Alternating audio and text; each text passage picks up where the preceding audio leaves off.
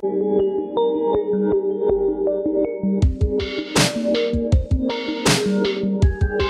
to the Damascus Road podcast.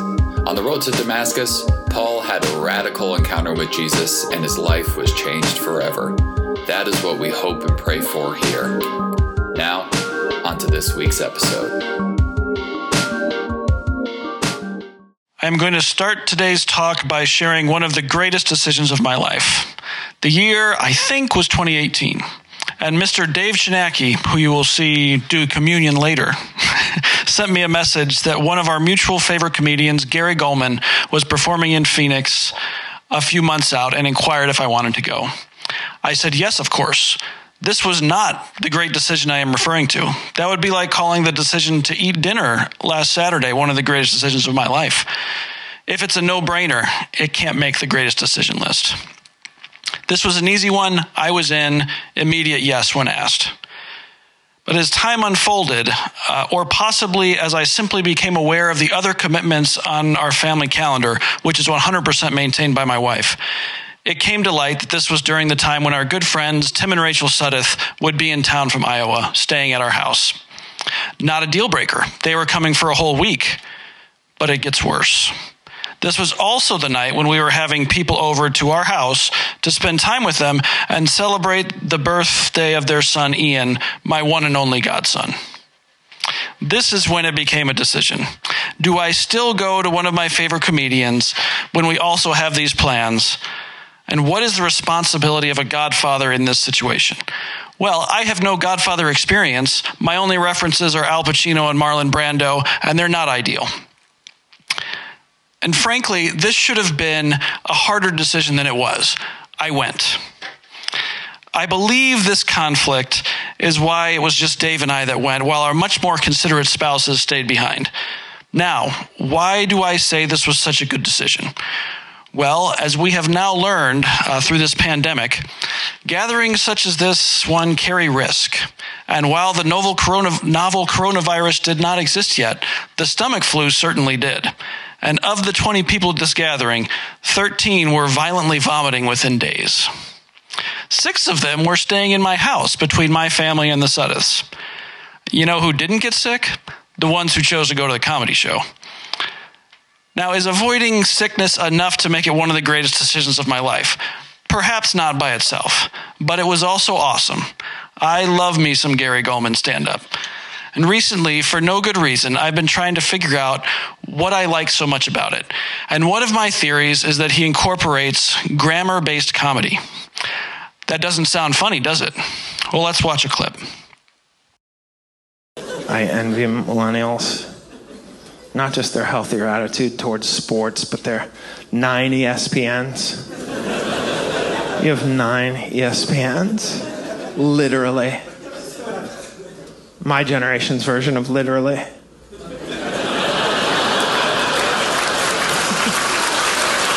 That's my one quibble with millennials is how you hijacked the word literally from us. Literally a rich history. Since its inception in 1525, it meant actually or unequivocally. And then around 2008, millennials said, oh no, it also means figuratively.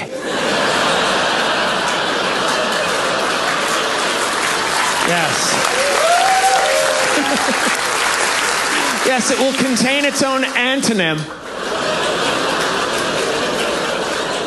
And there's nothing you can do about it. You're you don't have the energy. You're too exhausted. And you know what? You've destroyed our future and buried us in debt. It's the least you can do is give us literally for the time remaining.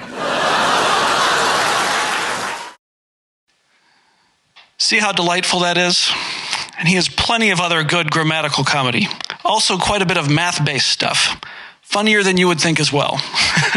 but really, what I love about this is how well crafted the jokes are. He used antonym as a punchline, which sounds impossible. And he also slipped in both quibble and unequivocally, which seem like well thought out and strong word choices to maximize the funny. And when it comes to comedy and joke writing, I think Gary Gulman is one of the best.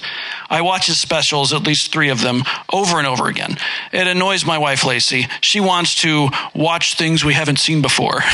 so I keep my rewatching of really good stand up comedy mostly confined to after she falls asleep.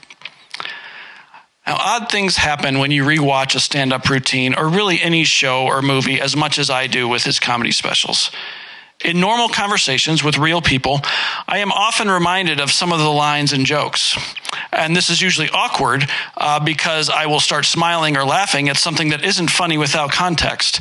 Again, some of these are about grammar and math. And then be stuck trying to effectively communicate why something is funny when so much of the humor is tied up in word choice and timing that my choice becomes either do a full imitation or a way less funny summary. And there's another similar thing that happens when you know something this well.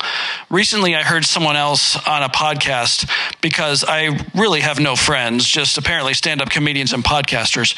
Um, he was relaying one of Gary Gulman's bits, and he got it kind of wrong, but I knew. I could spot that misquote a mile away because I was so familiar with the source material. And this is what happens when you spend a lot of time listening to a particular voice. You begin to really, really know it. And this is something that I want to get people started thinking about this morning. Who are the voices that you know well? Who are the voices that you're so familiar with that you can catch minor inaccuracies and misquotes? And going one step further, who are the voices that you really listen to and let impact you? We see the evidence of the voices that really influence people's lives all around us. People who are extremely formed by the media or news they consume, by people they follow on social media. Have you ever talked with someone you could pretty quickly tell which news outlets they stick to or which voices have influence over their lives? My question for us is who are these voices in our lives?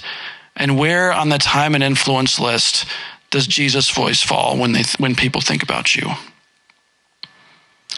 Now, what does this have to do with shepherds? Uh, we're in a series where we are seeking to understand Jesus better by looking at how he describes himself in the Gospels with his bold I am statements. So, then what is all this talk about voices? This week, as the title and the slides say, um, we're talking about Jesus' statement, I am the Good Shepherd. And there are really two aspects of this statement and the shepherd metaphor that we will look at this morning.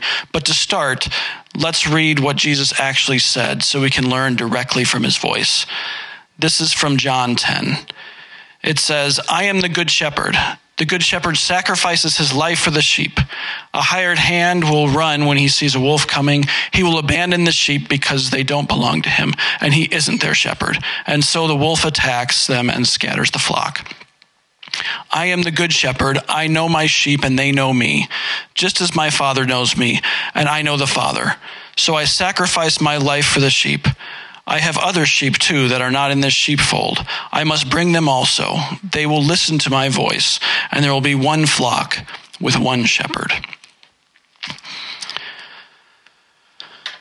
Shepherding was very central to the culture at Jesus' time. Uh, for some quick evidence, uh, in the Bible, David was a shepherd, Moses was a shepherd, um, Jacob and really all of his family that we read about in Genesis and Exodus were shepherds. Uh, a ton of the traditional sacrifices in the Old Testament are sheep or lambs. Uh, really, there were tons of sheep in this part of the world throughout all the time the Bible was written, and therefore there were many, many shepherds. In contrast, I know exactly zero shepherds. I've met a pig farmer, but no sheep herders. Lacey, my wife, grew up in a largely rural area. She knows many farmers, also has not met a real life shepherd for curiosity's sake, I looked up if there are any shepherds in the United States.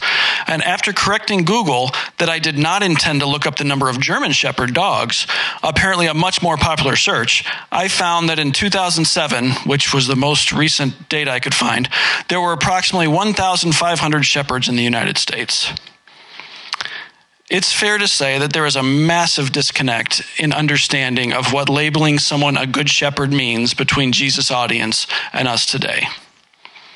So, to help us understand what I think his audience would have instinctually known, I found a story that gets at one of these core ideas really well. This is from a book called Jesus of Palestine by Eric Bishop. The passage says, During the riots in Palestine in the middle 30s, a village near Haifa was condemned to collective punishment by having its sheep and cattle sequestrated by the government. The inhabitants, however, were permitted to redeem their possessions at a fixed price. Among them was an orphan shepherd boy, whose six or eight sheep and goats were all he had in the world for life and work. Somehow he obtained the money for their redemption. He went to the big enclosure where the animals were penned, offering his money to the British sergeant in charge. The NCO told him he was welcome to the requisite number of animals, but ridiculed the idea that he could possibly pick out his little flock from among the confiscated hundreds. The little shepherd thought differently because he knew better, and giving his own call, for he had his shepherd's pipe with him, his own separated from the rest of the animals and trotted out after him.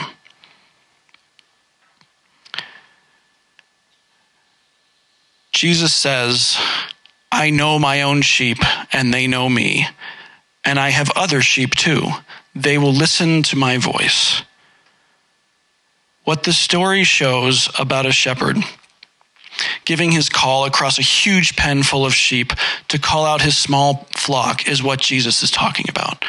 Despite being separated and mixed in with all the sheep in the area, after being cared for by others for a time, and after other shepherds coming and making their calls to the group, these sheep know their shepherd's call and they come to him without hesitation. And this is the part of Jesus' statement that we're going to spend the majority of our time on today the good shepherd knows his own sheep, and they know him and listen to his voice. And what I want us to think through this morning is do you know Jesus' voice? Is he your good shepherd? I started by talking about how many times I've watched Gary Gulman's comedy specials, such that if someone tries to quote one of them poorly, I immediately know. Or if someone tries to attribute one of his bits that I know so well to someone else, or they don't quite remember who the comedian was, I'm all over it, and I can give Gary Gulman his due. I can do the same for several other comedians. And there are certainly other forms of media or voices like this that I know really, really well. Uh, there's a Cubs blog where I feel like I can pick out the main writer's take on things without much effort. I've listened to hundreds of episodes of some podcasts, such that I really know the voices of those who create them. And there are also pastors or Christian writers I have listened to so much or read to the point of really knowing their voices. Uh, I listened to John Ortberg's sermons for years while he was the pastor at Menlo Park, and his is a voice that I know really well as a result. And really, these examples are just people that I don't actually know in real life. And as is always the case in these situations, what you get with published works is only a version of the person, only some aspects of their voice. With comedians, this is generally what I want, uh, and that's same with a lot of my podcasts. With the real people in your life, it's different though. I certainly know the voice of my wife the best. Uh, we've been married a long time, and she is by far the person I spend the most time with. I know her stories before she tells them to people. I know what makes her angry. Uh, I know what she likes to do with her free time and how she'll react in most every situation. If someone came to me with a story about my wife, something that they say she did or said that wasn't true, it would be real tough to get it past me. And it's not that I know everything that she does or says, but I know her. If the story is in line with her character, I know. If it isn't, I also know because I know her so well. And there are certainly other people who fall into this same category. There's my three kids, my brother Ryan, who I have lived with or near most of my life, my younger brother Colin, my father, close friends, and past roommates. These are people whose voices I know well in varying degrees. Who are the voices that you know well in your life? Whose voice have you heard so much that you know what they're going to say before they say it, or that you have heard their words so much that you know their character, their values, their goals, and their way of thinking. Try to make a list like I did family, friends, bloggers, news outlets, Instagram personalities, YouTubers, TikTok, whatever it is that people are called on TikTok, podcasters, authors, musicians, poets. Whose voices do you really know?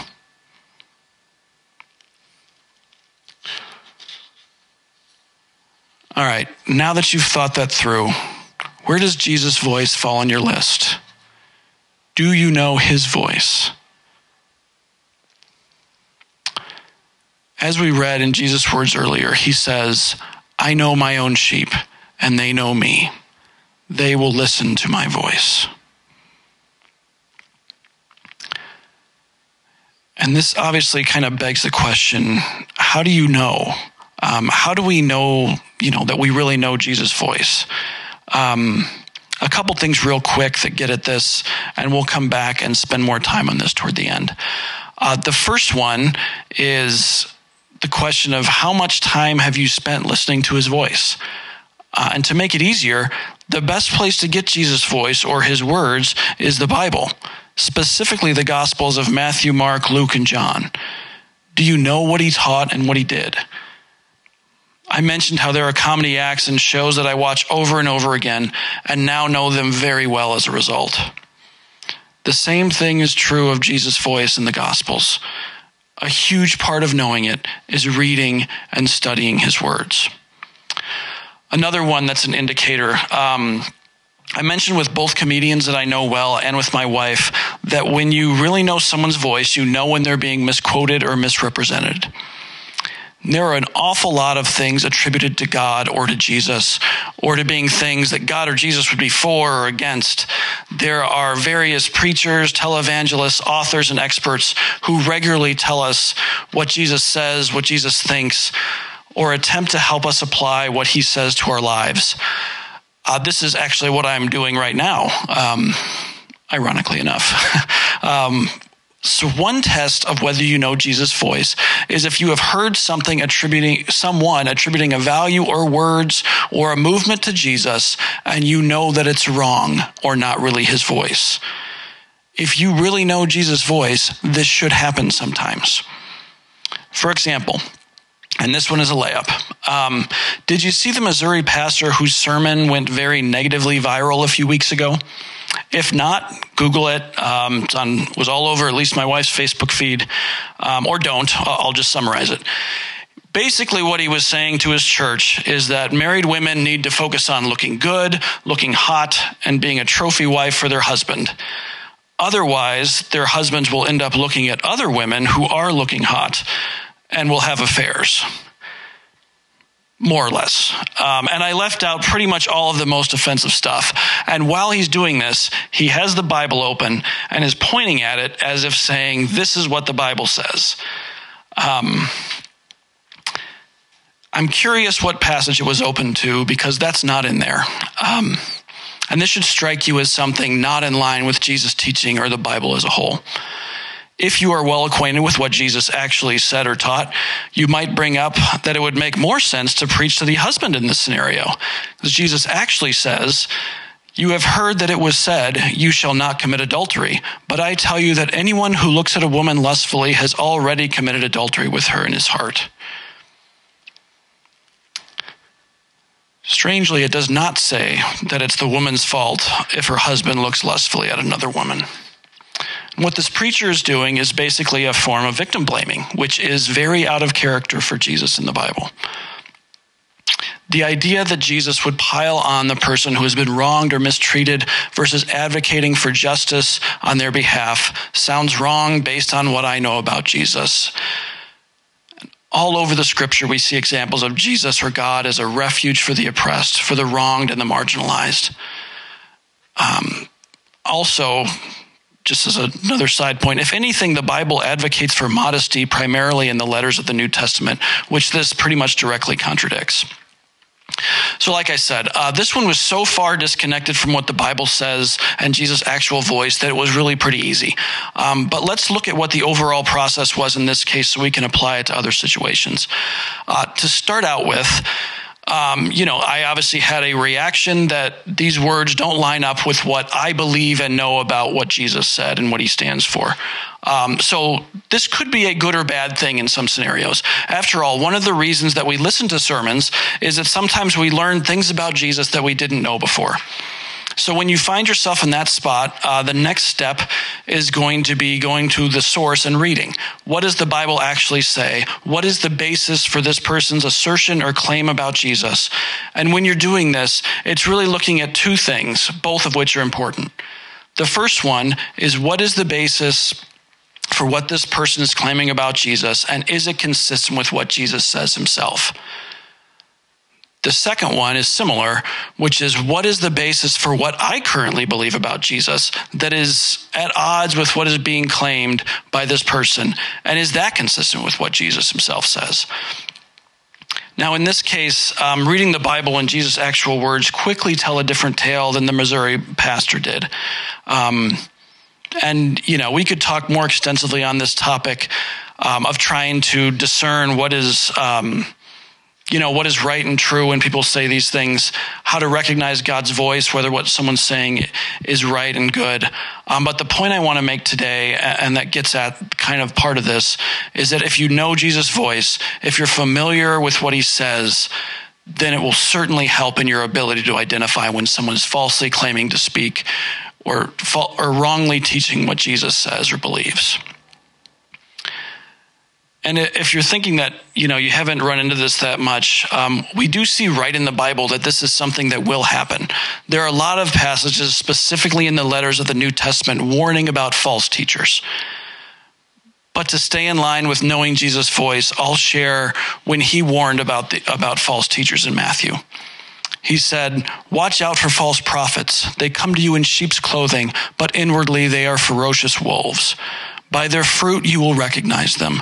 A good tree cannot bear bad fruit, and a bad tree cannot bear good fruit. Thus, by their fruit you will recognize them. False prophets and false teachers exist, and thankfully, Jesus gives us a method to recognize them by their fruit. And this points out that there are influences in our lives or shepherds that are not good and do not have our best interests in mind. Which leads to the other part of Jesus' statement that we haven't really addressed yet. We've talked about how the sheep know the shepherd's voice, but have not yet talked about what it means that Jesus is a good shepherd. To get at what this means and what Jesus was claiming when he made this statement, I want to start by going back to when this idea of a good shepherd is found elsewhere in the Bible. Now, there are several places, and really all throughout the Old Testament, leaders of Israel are referred to as shepherds of the people. One of their greatest storied kings, David, grew up as a shepherd. Um, but the following passage from the book of Ezekiel is a very prominent shepherd, and specifically a good shepherd passage in the Old Testament that likely would be what Jesus' audience would have thought of. And really, the relevant portion is pretty much the whole of the chapter of Ezekiel 34. I shortened it considerably, um, but would encourage you to read the rest. Here is the shortened version. It says, Then this message came to me from the Lord Son of man, prophesy against the shepherds, the leaders of Israel. Give them this message from the sovereign Lord. You abandoned my flock and left them to be attacked by every wild animal. And though you were my shepherds, you didn't search for my sheep when they were lost. You took care of yourselves and left the sheep to starve.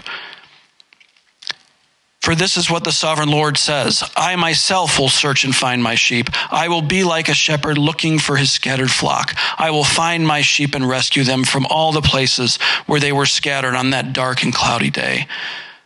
So I will rescue my flock, and they will no longer be abused. I will judge between one animal of the flock and another, and I will set over them one shepherd, my servant David. He will feed them and be a shepherd to them, and I, the Lord, will be their God, and my servant David will be a prince among my people. I, the Lord, have spoken.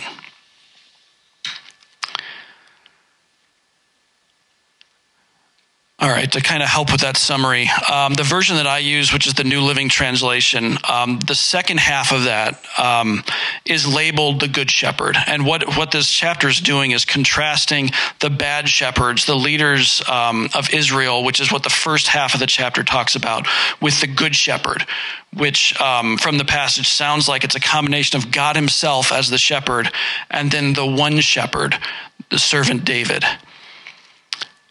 So, very relevant detail to this. This um, prophecy by Ezekiel is written after David's reign um, during the exile in Babylon. So, it's not really talking about David, but rather someone like David or of David's line.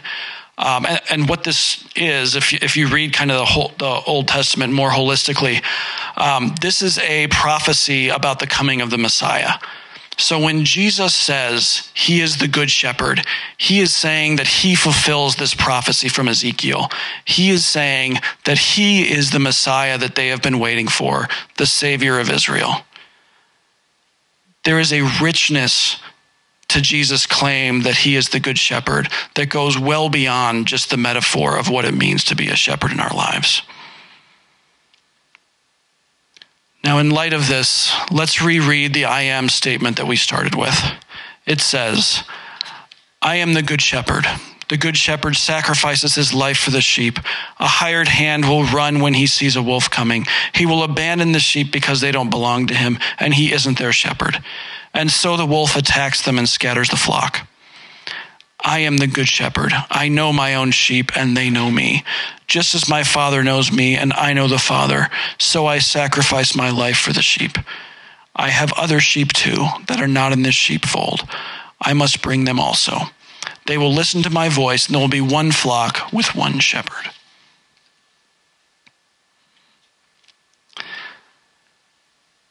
In this passage, Jesus is saying that he is the Messiah of the prophecy, that he knows his sheep and they know him.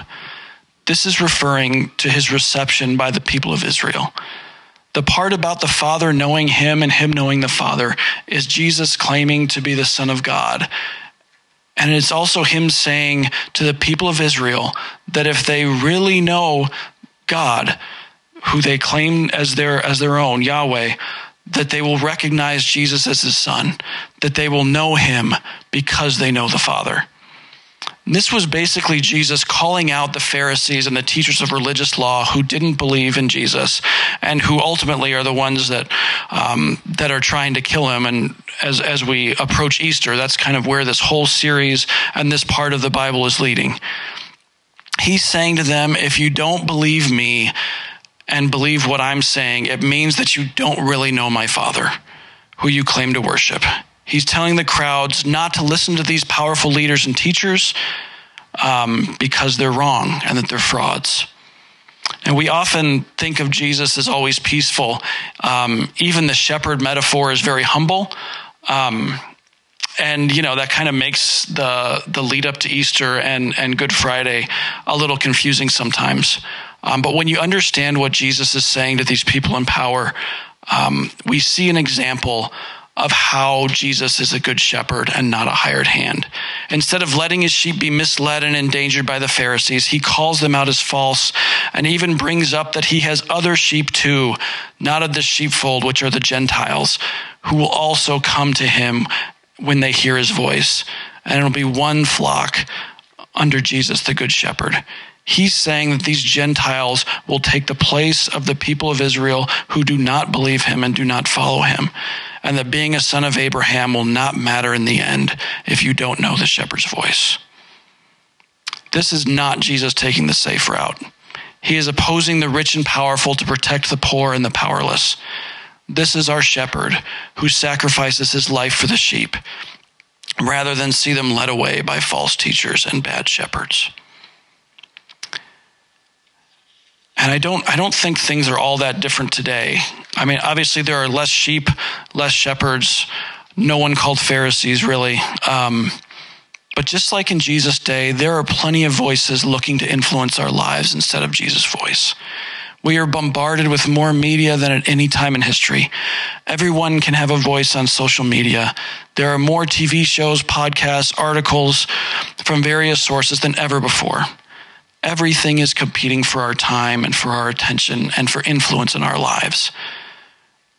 And one of the questions we need to ask ourselves is Is Jesus' voice being replaced, imitated, or crowded out of my life?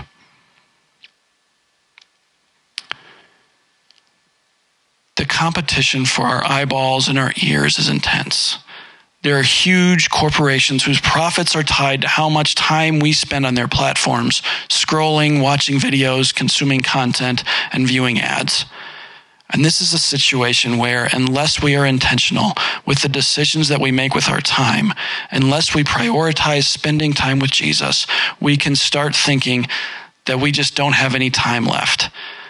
Um, that there's not time to, to listen to Jesus' voice. So, here are a few things that I suggest to make sure we prioritize staying in touch with Jesus and knowing his voice. The first one, which I kind of got at earlier, is read the Gospels regularly. This is Matthew, Mark, Luke, and John, the beginning of the New Testament. There is really no substitute for maximizing this, the best and most reliable source of Jesus' voice that we have. And we'll, we'll talk about spending time with Jesus and hearing his voice in your life, which may sound more spiritual and fun. Um, but we have these accounts of Jesus' life in the Bible. We need to read them and study them, become intimately acquainted with Jesus' words and actions. Um, the process that we talked about for spotting false teaching becomes so much easier if you know these books well. There's a great book and teaching series called In the Dust of the Rabbi by Ray Vander Laan that I remember hearing when I think I was in college, maybe, so 20 years ago, because I'm old. Um, it's all about what it meant to be a disciple uh, of a rabbi like Jesus in, in Jesus' time and what it means to really be a disciple like that now. I recommend reading that book or watching the content that's available online. One of the portions um, of that life that he points out is that disciples of a rabbi at the time, as their base education, memorized essentially the entire Old Testament. Um, and then the analogy that he draws, or that one of his teachers draws for him to being a disciple of Jesus, is something like if you're really a disciple of Jesus in this way, it means that you would be reading through the Gospels something like every week or every month. That's the sort of frequency and the immersion that you would need uh, with his words. Um, and that part of being a disciple of Jesus is being so acquainted with his words and his voice that it's like having walked with him as his disciples that we read about in the Bible did. One of the ways to do this is to look for a Bible plan that takes you through the gospel specifically. Uh, I checked YouVersion. There are several plans that are the gospels in 30 days, which is kind of right in line with this. Um, I'm currently, as I think many of us are, on going through a Bible in a year plan. Um, I'm, I'm, considering switching over to doing the gospels uh, in 30 days for a few months in a row to kind of just get get Jesus' words and his life really entrenched uh, in my mind and, and my consciousness. All right, second one. Um, spend time with Jesus through the practices of prayer, silence, and solitude. This is spending time with Jesus specifically, talking to him through prayer and listening to his voice through silence and solitude. Going to a quiet place is really important for this one. Uh, and last week, um, Devin just mentioned setting kind of a timer to remind yourself to spend whether it's 10, 15 minutes, uh, either alone, quiet with God, reading about Him, praying. Um, I think this is a really good thing. Um, like I mentioned, with all the competition for our ears, our eyes, and our attention, one of our best ways to spend time with God and to prioritize His voice in your life is to turn everything off and speak to Him. Pray, talk to God, tell Him about your worries and your dreams. Be with him in silence, rest in his presence, and listen for his voice in your life. For some specifics on what to do in this area, uh, as part of our la- part of our last series, uh, the ruthless elimination of hurry, we put together spiritual practice videos on several of these practices. Um, these are available on Instagram. Um, if you're not on Instagram or taking a break from social media, which could be a good choice. um, you can get them on, we've got them on Google as well. Send an email and, and ask for access to those. Um, so that's a way to get them without jumping into social media. Um, there's also a really good resource by the church um, where the author of the book that we based that series on, A Ruthless Elimination of Hurry, uh, he's named John Mark Comer. His, uh, his church puts together a website called practicingtheway.org, which is a really good resource. Um, just if, if you go to that, since I've done it, um, it it's kind of designed for like a group of people to learn these practices together. Um, so if you have a group, great. It, it works really well for that. If you want to just like, right now, I want to do some of this stuff, just scroll down down, there's some some links to like here's what to actually do for 20 minutes. So that's probably more what you're looking for if you're jumping in there. Um, and then further, just to encourage people, I also want to. Um, let you know that you don't need to feel like you're that you're doing these things exactly perfectly. By far, the main thing is to do them. Um, obviously the the practices of prayer, silence, and solitude are way older than the website I just gave you or the the videos that we've made. Um, by far the most important thing is to do them. Block off 10, 15 minutes to start and spend time praying and being with Jesus. It's okay if you don't know what you're doing. Um, really, you just need to start by doing it. Jesus I mean, you can talk to Jesus as you would another person, either out loud, you can talk to him kind of in your head. That's a good start. Jesus wants you so much more than he wants perfect practice out of you. And the last thing that I want to want us to consider again is what other voices do we let speak into our lives and are we keeping their influence at an appropriate level? One point that I didn't really touch on much is that an entertainment based voice like Gary Gulman isn't really meant to shape my life. I highly value his comedy, his ability to craft a joke, and his latest special has some really good uh, perspective on depression, which isn't usually what you expect in a comedy special. Um, but I'm not really looking to him for how to live my life.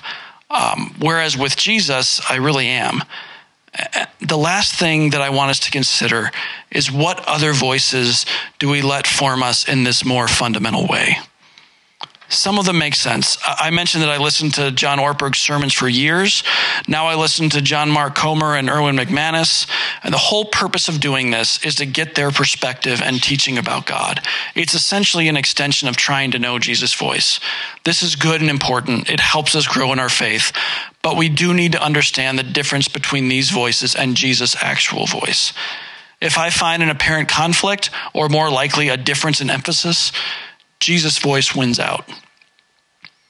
I think the next level after something like a pastor are people like our parents or a mentor, our friends, people who we look up to and value their opinions highly. They certainly influence you, and this is fine and good. Um, again, though, if there is an inconsistency with Jesus' voice, Jesus should win out. And there are a lot of areas where having these types of human role models and influences is really useful, especially in areas of modern practicality that Jesus doesn't really specifically address. And I can keep going in this point, but suffice it to say um, that the things we spend our time listening to, paying attention to, uh, that we spend our time on, all of these things influence us.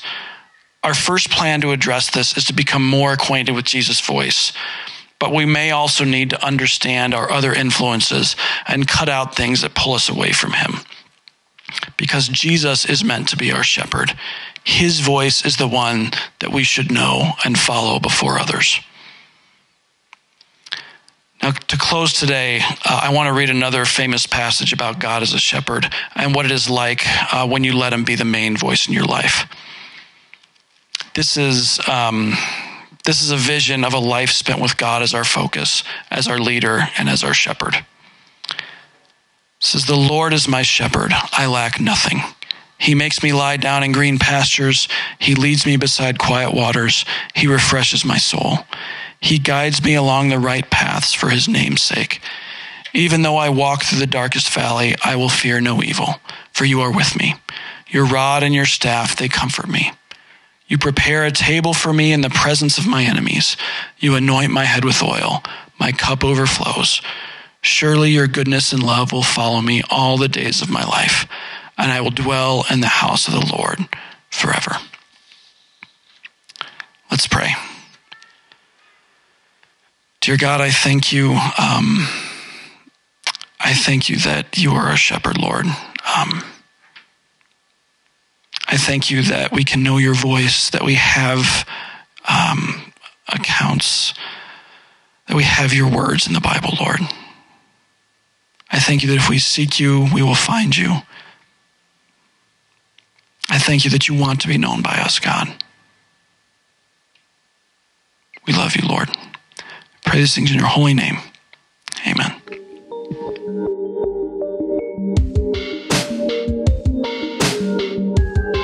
You for joining the Damascus Road podcast.